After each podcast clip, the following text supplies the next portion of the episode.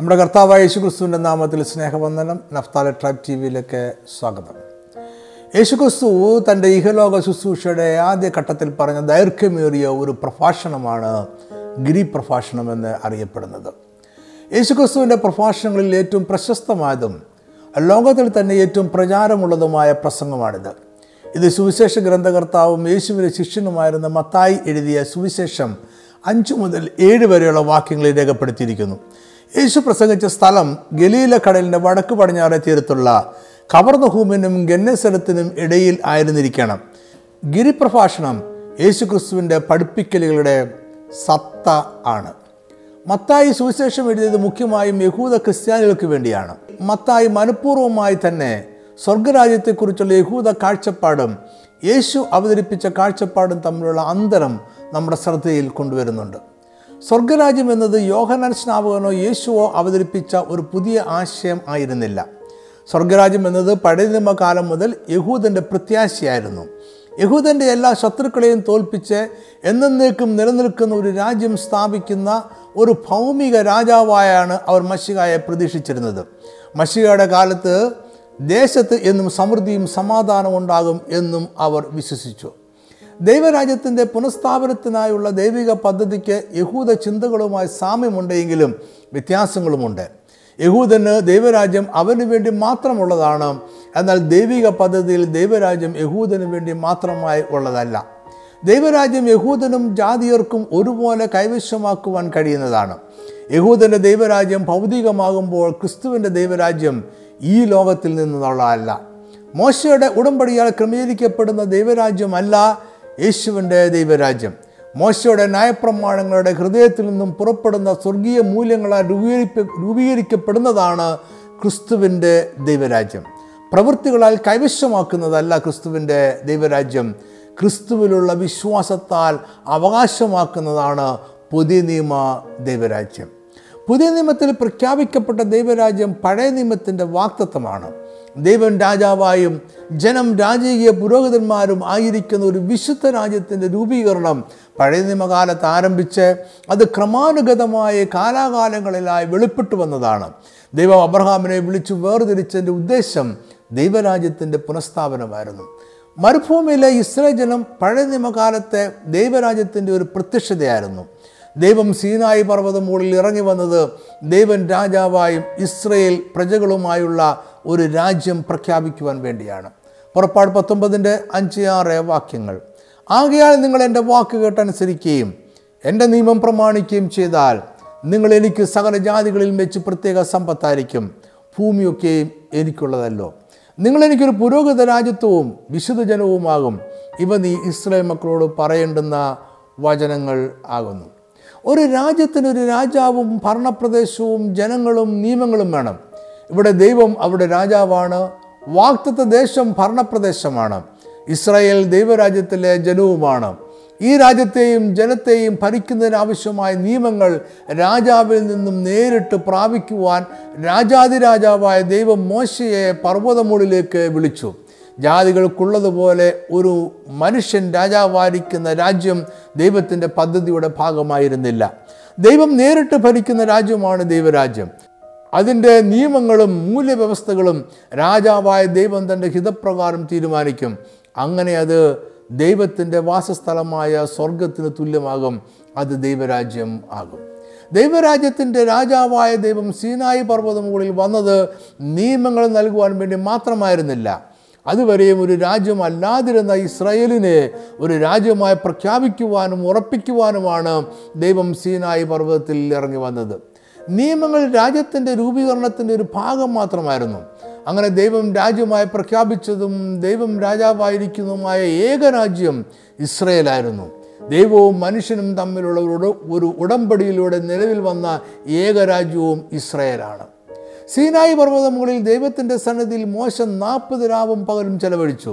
അവിടെ ഒരു രാജ്യത്തിൻ്റെ ആരംഭം ദൈവം പ്രഖ്യാപിച്ചു. അതിൻ്റെ നിയമങ്ങളും ദൈവം മോശയ്ക്ക് നൽകി. മോശ അതിനുശേഷം താഴ്വാരത്തിലേക്ക് ഇറങ്ങി വന്നു. ന്യായപ്രമാണങ്ങൾ ജനത്തെ വായിച്ചു കേൾപ്പിച്ചു. ജനമെല്ലാം ആമേൻ എന്ന് പറഞ്ഞു പ്രമാണങ്ങളെ സ്വീകരിച്ചു. മോശ യഹോവയ്ക്ക് യാഗം കഴിച്ചു. ഉടമ്പടിയുടെ അത്താഴത്തിൽ പങ്കുചേർന്നു. അങ്ങനെ ഇസ്രായേൽ എന്ന ഒരു പുതിയ രാജ്യം നിലവിൽ വന്നു. യേശുക്രിസ്തുവിൻ്റെ ഗിരിപ്രഭാഷണം പഴയ നിയമത്തിൽ ഈ സംഭവങ്ങളെയാണ് ഓർമ്മിപ്പിക്കുന്നത്. പുതിയ നിയമത്തിൽ ദൈവരാജ്യത്തിൻ്റെ മറ്റൊരു പ്രത്യക്ഷത ആരംഭിക്കുകയാണ്. അത് പഴയ നിയമ ദൈവരാജ്യത്തിൻ്റെ പ്രത്യക്ഷത പരാജയമായതുകൊണ്ടാണ് എന്ന് ചിന്തിക്കുന്നതിന് പകരം ദൈവരാജ്യത്തിൻ്റെ കാലാനുഗതമായ പ്രത്യക്ഷതയാണ് എന്ന് ചിന്തിക്കുന്നതാണ് കൂടുതൽ ശരി. യേശു പ്രഖ്യാപിച്ച ദൈവരാജ്യം കൂടുതൽ വ്യക്തവും കൃത്യതയുള്ളതുമായിരുന്നു. പഴയ നിയമത്തിൽ വാഗ്ദത്തം ചെയ്യപ്പെട്ട ദൈവരാജ്യത്തിൻ്റെ ഈ ഭൂമിയിലുള്ള ആരംഭമായിരുന്നു പുതിയ നിയമത്തിൽ യേശു ആരംഭിച്ച ദൈവരാജ്യം. യേശുക്രിസ്തു പ്രഖ്യാപിച്ച ദൈവരാജ്യത്തിനും വ്യക്തമായ പ്രമാണങ്ങളും മൂല്യവ്യവസ്ഥകളുമുണ്ട്. അതിൻ്റെ പ്രഖ്യാപനമാണ് യേശു ഗിരിപ്രഭാഷണത്തിൽ നടത്തിയത്. അത് ആരംഭിക്കുന്നത് മത്തായി 5-ാം അധ്യായത്തിൽ ആണ്. മത്തായി 5:1-2 വാക്യങ്ങൾ. അവൻ പുരുഷാരത്തെ കണ്ടാറെ മലമേൽ കയറി. അവൻ ഇരുന്ന ശേഷം ശിഷ്യന്മാർ അടുക്കൽ വന്നു. അവൻ തിരുവായി മൊഴിഞ്ഞ് അവരോട് ഉപദേശിച്ചത് എന്തെന്നാൽ, ഇസ്രായേൽ ജനം സീനായി പർവ്വതത്തിൻ്റെ താഴ്വാരത്തിലും മോശ പർവ്വതത്തിനു മുകളിൽ ദൈവസന്നിധിയിലുമായി ദൈവം പ്രഖ്യാപിച്ച ദൈവരാജ്യത്തിൻ്റെ പ്രമാണങ്ങൾ ആണ് പഴയ നിയമ വ്യവസ്ഥയിലെ ന്യായപ്രമാണങ്ങൾ. ന്യായപ്രമാണങ്ങളെ മോശ എന്ന പ്രവാചകൻ ഇസ്രായേൽ ജനത്തിനു വേണ്ടി ദൈവത്തിൽ നിന്നും സ്വീകരിച്ചു. പുതിയ നിയമത്തിൽ ഗിരിപ്രഭാഷണത്തിൽ യേശുക്രിസ്തു എന്ന രാജാവ് ദൈവരാജ്യത്തിൻ്റെ പ്രമാണങ്ങൾ പ്രഖ്യാപിക്കുകയാണ്. ഇവിടെ യേശു ന്യായപ്രമാണങ്ങളെ പുനർനിർവചിക്കുന്ന പുതിയ നിയമത്തിൻ്റെ നിയമകർത്താവാണ്. സീനായി പർവ്വതത്തിൽ ദൈവം നിയമകർത്താവും മോശ മധ്യസ്ഥനും പ്രവാചകനുമായിരുന്നുവെങ്കിൽ ഇവിടെ യേശുക്രിസ്തു തന്നെയാണ് നിയമകർത്താവും മധ്യസ്ഥനും പ്രവാചകനും. യേശുവിൻ്റെ രക്തത്താൽ അവൻ പുതിയ നിയമത്തിൻ്റെ പ്രമാണങ്ങളെ ഉറപ്പിച്ചു.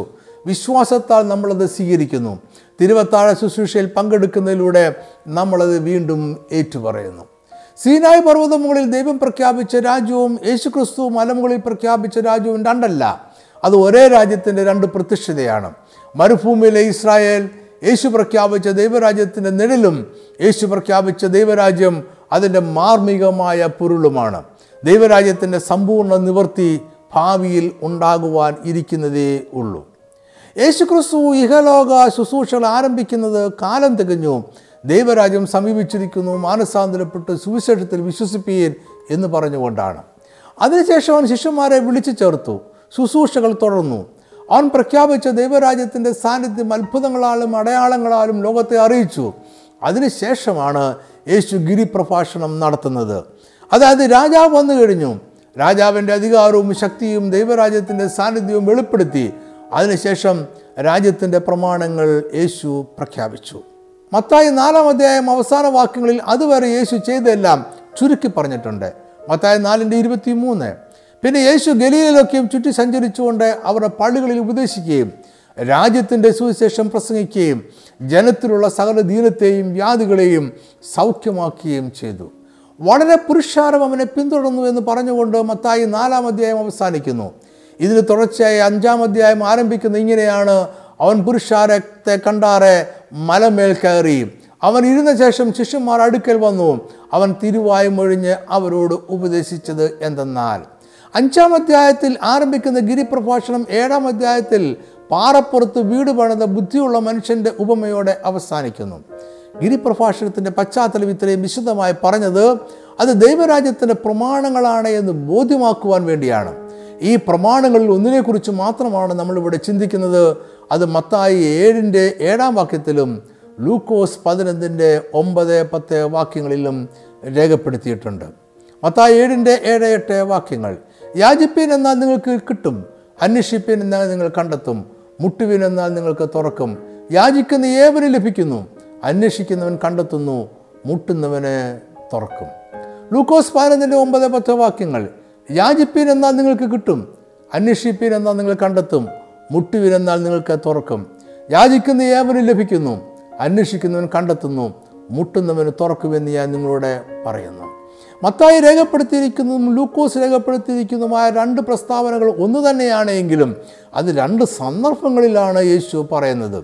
യേശുവിൻ്റെ കാലത്തെ യഹൂദ റബിമാരും അവരുടെ ശിഷ്യന്മാരും വിവിധ സ്ഥലങ്ങളിൽ സഞ്ചരിച്ചുകൊണ്ടേയിരിക്കും. ഈ യാത്രയിലാണ് ജീവിതം കൊണ്ടും വാക്കുകളിലൂടെയും റബിമാർ ശിഷ്യന്മാരെ ആത്മീയ മർമ്മങ്ങൾ പഠിപ്പിക്കുന്നത്. ശിഷ്യന്മാർ യഹൂദ പള്ളികളിലും മധ്യവൃക്ഷങ്ങളുടെ തണലിലും ഇരുന്ന് റബിമാരിൽ നിന്നും കേട്ട് പഠിക്കുമായിരുന്നു. അതിനാലാണ് പാതപീഠത്തിലിരിക്കുക, അത്തിവൃക്ഷത്തണലിൽ എന്നീ പദപ്രയോഗങ്ങൾക്ക് റബിമാരിൽ നിന്നും പഠിക്കുക എന്ന അർത്ഥമുണ്ടായത്. റബിമാർ വായ്മൊഴിയാലാണ് ദൈവിക മർമ്മങ്ങൾ അവരുടെ ശിഷ്യന്മാരെ പഠിപ്പിച്ചിരുന്നത്.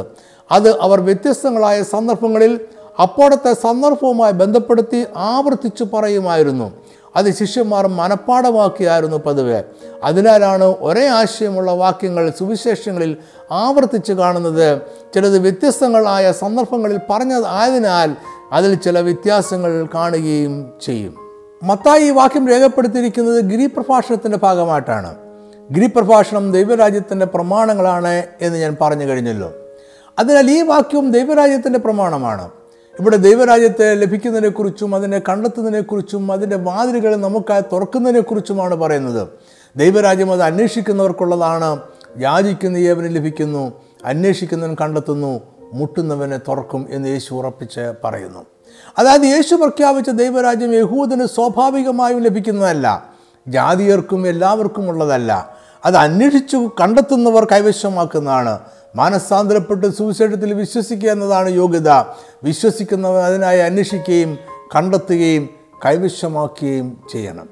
മത്തായിയുടെ സുവിശേഷത്തിൽ കാണുന്ന ഈ വാക്യം നമ്മൾ വീണ്ടും ലൂക്കോസിൻ്റെ സുവിശേഷം 11-ാം അധ്യായത്തിൽ കാണുന്നു. ഇവിടെയും യേശുവിൻ്റെ ഈ പ്രസ്താവന ദൈവരാജ്യവുമായി ബന്ധപ്പെട്ടിരിക്കുന്നു.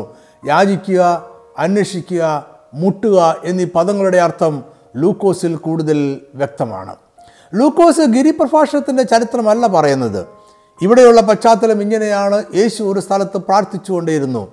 അവൻ പ്രാർത്ഥിച്ച് തീർന്ന ശേഷം ശിഷ്യന്മാരിൽ ഒരുത്തൻ അവനോട്, "കർത്താവേ, യോഹന്നാൻ സ്നാപകൻ തൻ്റെ ശിഷ്യന്മാരെ പഠിപ്പിച്ചതുപോലെ ഞങ്ങളെയും പ്രാർത്ഥിപ്പാൻ പഠിപ്പിക്കണമേ" എന്ന് പറഞ്ഞു.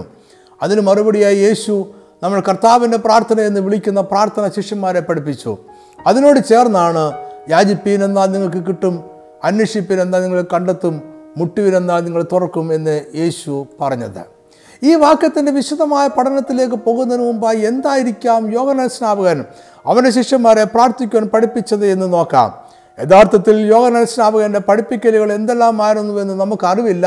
എന്നാൽ യോഹന്നാൻ്റെ ജീവിതവും അന്നത്തെ റബിമാരുടെ ജീവിതവും അനുസരിച്ച് അവൻ്റെ പഠിപ്പിക്കലുകളെക്കുറിച്ച് ചില കാര്യങ്ങൾ നമുക്ക് അനുമാനിക്കുവാനായിട്ട് കഴിയും. യോഹന്നാൻ സ്നാപകൻ്റെ പിതാവ് സെഖര്യാവ് ഒരു ലേവ്യ പുരോഹിതനായിരുന്നു. എന്നാൽ അദ്ദേഹത്തിൻ്റെ ഏക മകനായിരുന്ന യോഹന്നാൻ സ്നാപകൻ പിതാവിൻ്റെ തുടർച്ചയായി ആലയത്തിലെ പുരോഹിതനായില്ല. അദ്ദേഹം ചാവുകടലിൻ്റെ തീരത്ത് വടക്ക് പടിഞ്ഞാറ് ഭാഗത്തുള്ള ക്യുമ്രാൻ എന്ന പ്രദേശത്ത് താമസിച്ചിരുന്ന എസ്സനസ് എന്ന യഹൂദ സന്യാസ സമൂഹത്തിൽ ചേർന്ന് ജീവിച്ചു. എസ്സനസ് എന്നത് പരീശന്മാരെക്കാളും തീവ്രമായ വിശ്വാസ പ്രമാണങ്ങളുള്ള മശിഹയുടെ വരവിനായി എരിവോടെ കാത്തിരുന്ന ഒരു പ്രത്യേക യഹൂദ സമൂഹം ആയിരുന്നു. മശിഹയുടെ വരവ് താമസിക്കുന്നത് യഹൂദജനത്തിൻ്റെ കുറവുകൾ മൂലമാണ് എന്ന് അവർ വിശ്വസിച്ചു. അതിനാൽ ന്യായപ്രമാണങ്ങൾ കൃത്യമായി പാലിച്ചുകൊണ്ട് ഉപവാസത്തിലും പ്രാർത്ഥനയിലും അവർ ജീവിച്ചു. എല്ലാ ദിവസവും അവർ പാപങ്ങൾ ഏറ്റുപറഞ്ഞു മാനസാന്തരപ്പെടുകയും അതിനുശേഷം ദിവസവും വെള്ളത്തിൽ മുങ്ങി സ്നാനപ്പെടുകയും ചെയ്തിരുന്നു. യോർദാൻ നദിയുടെ തീരത്ത് യോഹന്നാൻ ശുശ്രൂഷ ആരംഭിച്ചു. അവൻ അന്ത്യന്യായവിധിയെക്കുറിച്ചും അതിൽ നിന്നും രക്ഷപ്പെടുവാനായി മാനസാന്തരവും സ്നാനവും പ്രസംഗിച്ചു. യോഹന്നാൻ്റെ ശിഷ്യന്മാർ ഉപവാസത്തിലും പ്രാർത്ഥനയ്ക്കും ന്യായപ്രമാണ പാലനത്തിനും വളരെയധികം പ്രാധാന്യം നൽകി. സ്വർഗരാജ്യം സമീപിച്ചിരിക്കാൻ മാനസാന്തരപ്പെടുവീൻ എന്നവൻ വിളിച്ചു പറഞ്ഞു. എന്നിലും ബലമേറിയവൻ എൻ്റെ പിന്നാലെ വരുന്നു എന്നതായിരുന്നു യോഹന്നാൻ്റെ സന്ദേശം.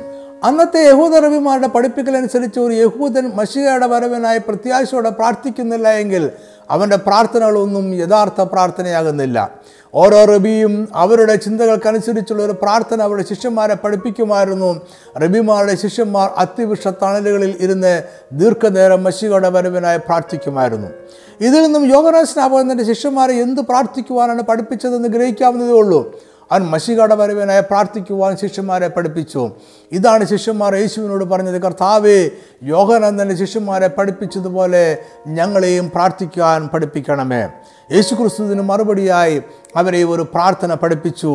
യേശുവിൻ്റെ പ്രാർത്ഥന ആരംഭിക്കുന്നത് ഇങ്ങനെയാണ്. ലൂക്കോസ് 11:2 അവൻ അവരോട് പറഞ്ഞത്, "നിങ്ങൾ പ്രാർത്ഥിക്കുമ്പോൾ ചൊല്ലേണ്ടത്: സ്വർഗസ്ഥനായ ഞങ്ങളുടെ പിതാവേ, നിൻ്റെ നാമം വിശദീകരിക്കപ്പെടണമേ, നിൻ്റെ രാജ്യം വരണമേ, നിൻ്റെ ഇഷ്ടം സ്വർഗത്തിലെ പോലെ ഭൂമിയിലും ആകണമേ." യേശു പഠിപ്പിച്ച പ്രാർത്ഥനയ്ക്കും റബിമാർ പഠിപ്പിച്ച പ്രാർത്ഥനയ്ക്കും തമ്മിലൊരു വ്യത്യാസമുണ്ട്. റബിമാർ മശിഹയുടെ വരവിനായി പ്രാർത്ഥിക്കുവാൻ പഠിപ്പിച്ചപ്പോൾ യേശു ദൈവരാജ്യം വരുവാനായും ദൈവത്തിൻ്റെ ഇഷ്ടം സ്വർഗത്തിലെ പോലെയും ഭൂമിയിലുമാകുവാനായി പ്രാർത്ഥിക്കുവാൻ പഠിപ്പിച്ചു. കാരണം മശിഹ വന്നു കഴിഞ്ഞു, അവൻ രാജ്യം പ്രഖ്യാപിച്ചു കഴിഞ്ഞു. യേശു ക്രിസ്തു തൻ്റെ ശുശ്രൂഷ ആരംഭിക്കുന്ന ദൈവരാജ്യം വന്നിരിക്കുന്നു എന്ന് പ്രഖ്യാപിച്ചുകൊണ്ടാണ്. അതിനുശേഷം ഒരിക്കൽ യോഹന്നാൻ സ്നാപകന്റെ ശിഷ്യന്മാർ യേശുവിൻ്റെ അടുക്കൽ വന്ന് കാരാഗൃഹത്തിലായിരുന്ന യോഹന്നാൻ്റെ ഒരു സന്ദേശം അവന് കൈമാറി. യോഹന്നാൻ്റെ ചോദ്യം ഇതായിരുന്നു, വരുവാനുള്ളവൻ നീയോ, ഞങ്ങൾ മറ്റൊരുവനെ കാത്തിരിക്കുകയോ? അത് യേശു പറഞ്ഞ മറുപടി ഇങ്ങനെയായിരുന്നു. മത്തായി 15:4-5 വാക്യങ്ങൾ. യേശു അവരോട്, കുരുടർ കാണുന്നു, മുടന്തർ നടക്കുന്നു, കുഷ്ഠരോഗികൾ ശുദ്ധരായിത്തീരുന്നു, ചെകിടർ കേൾക്കുന്നു, മരിച്ചവർ ഉയർക്കുന്നു, ദരിദ്രരുടെ സുവിശേഷം അറിയിക്കുന്നു എന്നിങ്ങനെ നിങ്ങൾ കേൾക്കുകയും കാണുകയും ചെയ്യുന്നത് യോഹന്നാനെ ചെന്ന് അറിയിപ്പീൻ. യോഹന്നാൻ ചോദിച്ചത് യേശു മശിഹ തന്നെയോ അതോ ഇനി മറ്റൊരുവൻ വരുമോ എന്നാണ്.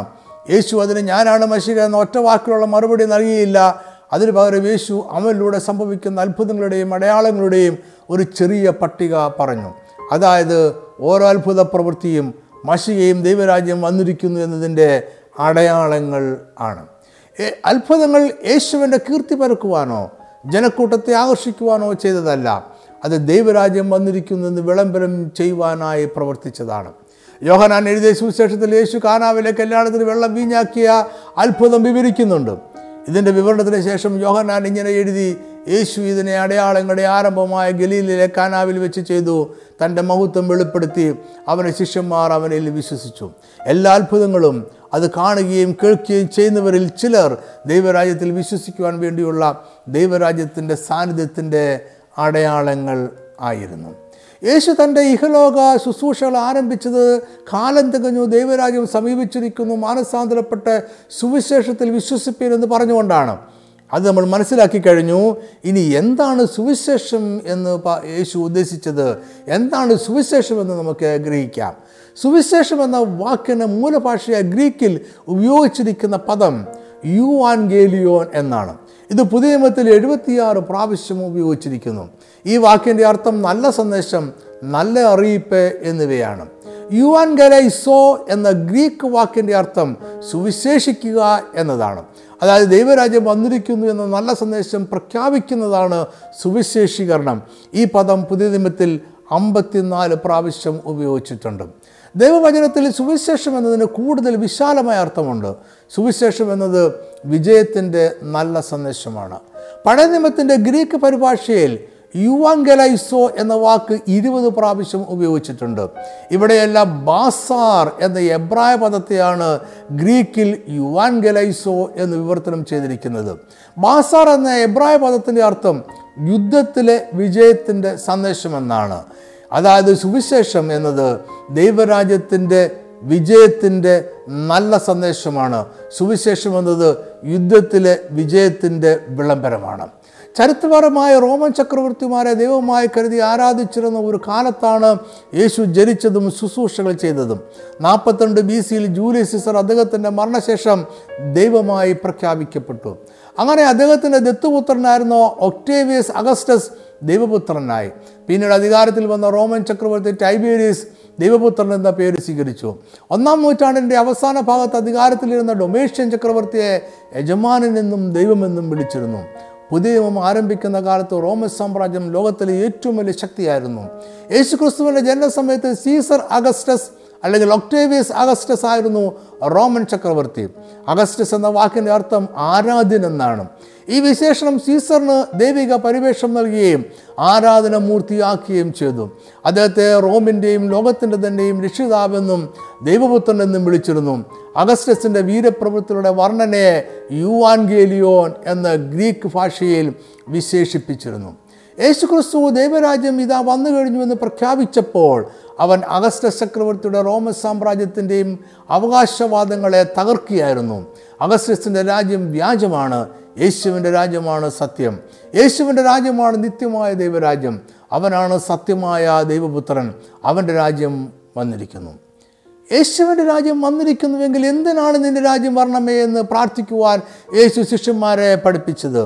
ഇതിലെ ആത്മീയ മർമ്മം ഗ്രഹിക്കുവാൻ നിൻ്റെ രാജ്യം വരണമേ എന്ന പ്രാർത്ഥനയെ 2 തലത്തിൽ നമ്മൾ കാണേണ്ടതുണ്ട്. ഒന്ന്, യേശു പ്രഖ്യാപിച്ച ദൈവരാജ്യം ഇപ്പോൾ ആരംഭിച്ചതേ ഉള്ളൂ, അതിൻ്റെ സമ്പൂർണ്ണ നിവൃത്തി ഭാവിയിൽ ഉണ്ടാകുവാനിരിക്കുന്നതേ ഉള്ളൂ. അതിനായി നമ്മൾ പ്രാർത്ഥിക്കണം, എങ്കിലേ നമ്മുടെ പ്രാർത്ഥന യഥാർത്ഥ പ്രാർത്ഥന ആകുന്നുള്ളൂ. ദൈവരാജ്യത്തിൻ്റെ നിവൃത്തിക്കായുള്ള നമ്മുടെ പ്രാർത്ഥന നമ്മുടെ പ്രത്യാശയും വാഞ്ചയും കാണിക്കുന്നു. ദൈവരാജ്യത്തിനായി നമ്മൾ പ്രാർത്ഥിക്കണമെന്നത് അതിൻ്റെ പ്രമാണമാണ്. രക്ഷിക്കപ്പെട്ട ദൈവജനം ഇപ്പോൾ യേശുവിൻ്റെ പ്രഖ്യാപനത്തോടെ ആരംഭിക്കപ്പെട്ടിരിക്കുന്ന ദൈവരാജ്യത്തിൻ്റെ സ്ഥാനാധിപതികളും രാജകീയ പ്രതിനിധികളുമായി നിയമിക്കപ്പെട്ടിരിക്കുന്നു. 2 Corinthians 5:20 ആകയാൽ ഞങ്ങൾ ക്രിസ്തുവിന് വേണ്ടി സ്ഥാനാധിപതികളായി ദൈവത്തോട് നിരന്നുകൊള്ളുവീനെന്ന് ക്രിസ്തുവിന് പകരം അപേക്ഷിക്കുന്നു, അത് ദൈവം ഞങ്ങൾ മുഖാന്തരം പ്രബോധിപ്പിക്കുന്നത് പോലെ ആകുന്നു. 2 Timothy 1:11 ആ സുവിശേഷത്തിന് ഞാൻ പ്രസംഗിയും അപ്പോസ്തലനും ഉപദേഷ്ടാവുമായി നിയമിക്കപ്പെട്ടിരിക്കുന്നു. പ്രസംഗി എന്ന വാക്കിൻ്റെ ഗ്രീക്ക് പദം കെരൂക്സ് എന്നും അതിൻ്റെ ക്രിയാപദം കെരൂസോ എന്നുമാണ്.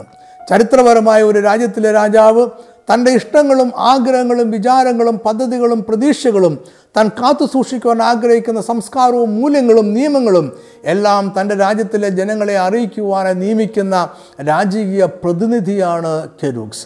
അദ്ദേഹം രാജ്യത്തിൻ്റെ വിവിധ പ്രദേശങ്ങളിൽ പോയി അവിടെയുള്ള ജനങ്ങളോട് രാജാവിൻ്റെ മൂല്യവ്യവസ്ഥകളെ വിളംബരം ചെയ്യും. അപ്പോസ്തലൻ പൗലോസ് തന്നെ തന്നെ കെരൂക്സ് അഥവാ രാജകീയ പ്രതിനിധിയായി കരുതി. സ്വർഗീയനായ രാജാവിൻ്റെ ഹിതം ജനങ്ങളെ അറിയിക്കുക, അതിന് പ്രകാരം തങ്ങളുടെ ജീവിതത്തെ ക്രമീകരിക്കുവാൻ ജനങ്ങളെ സഹായിക്കുക, അതായിരുന്നു പൗലോസിൻ്റെ ദൗത്യം.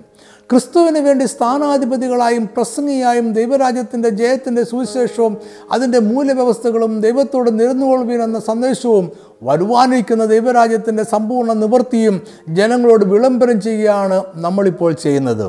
അത് യേശു ക്രിസ്തു പിശാചിൻ്റെ വാഴ്ചകളെയും അധികാരങ്ങളെയും ആയുധവർഗം വെപ്പിച്ച് ക്രൂശിൽ അവരുടെ മേൽ ജയോത്സവം കൊണ്ടാടി അവരെ പരസ്യമായ കാഴ്ചയാക്കി എന്ന വിജയത്തിൻ്റെ നല്ല സന്ദേശമാണ്. നിന്റെ രാജ്യം വരണമേ, നിന്റെ ഇഷ്ടം സ്വർഗത്തിലെ പോലെ ഭൂമിയിലും ആകണമേ എന്ന പ്രാർത്ഥനയുടെ രണ്ടാമത്തെ അർത്ഥം നമ്മുടെ വ്യക്തിപരമായ ജീവിതവുമായി ബന്ധപ്പെട്ടതാണ്. യേശു പ്രഖ്യാപിച്ച ദൈവരാജ്യം നമ്മുടെ ജീവിതത്തിൽ വരണം. ദൈവരാജ്യം അതിൻ്റെ എല്ലാ സവിശേഷതകളോടെയും നമ്മുടെ ജീവിതത്തിൽ അനുഭവത്തിൽ വരണം. ദൈവരാജ്യം നീതിയും സമാധാനവും പരിശുദ്ധാത്മാവിൽ സന്തോഷവും പ്രാപിക്കുന്നതാണ്. അത് രോഗസൗഖ്യവും വിടുതലുമാണ്. എല്ലാറ്റിനുപരിയായി ദൈവരാജ്യം മാനസാന്തരമാണ്. ദൈവരാജ്യം ദൈവത്തിൻ്റെ ഭരണം നമ്മുടെ ജീവിതത്തിൽ വരുന്നതാണ്. അവൻ്റെ ഇഷ്ടം സ്വർഗത്തിലെ പോലെ നമ്മുടെ ജീവിതത്തിൽ നിവർത്തിക്കപ്പെടുന്നതാണ്. ഇതിനായി നമ്മൾ പ്രാർത്ഥിക്കണം. എന്നാൽ യേശുവിൻ്റെ രാജ്യം അവൻ്റെ പ്രഖ്യാപനം കേൾക്കുന്ന എല്ലാവർക്കുമുള്ളതല്ല. അത് മാനസാന്തരപ്പെട്ട് സുവിശേഷത്തിൽ വിശ്വസിക്കുന്നവർക്ക് മാത്രമുള്ളതാണ്. കേൾക്കുന്നവർ ചിലർ ഈ മർമ്മം ഗ്രഹിക്കും, മറ്റു ചിലർ കേൾക്കുന്നുവെങ്കിലും ഗ്രഹിക്കുകയില്ല. ഗ്രഹിക്കുന്ന എല്ലാവരും ദൈവരാജ്യം കൈവശമാക്കിക്കൊള്ളണം എന്നുമില്ല. ദൈവരാജ്യം പാപത്തിൽ നിന്നും മാനസാന്തരപ്പെട്ട് ദൈവരാജ്യത്തിൻ്റെ ജയത്തിൻ്റെ നല്ല വിശേഷത്തിൽ വിശ്വസിക്കുന്നവർക്കുള്ളതാണ്.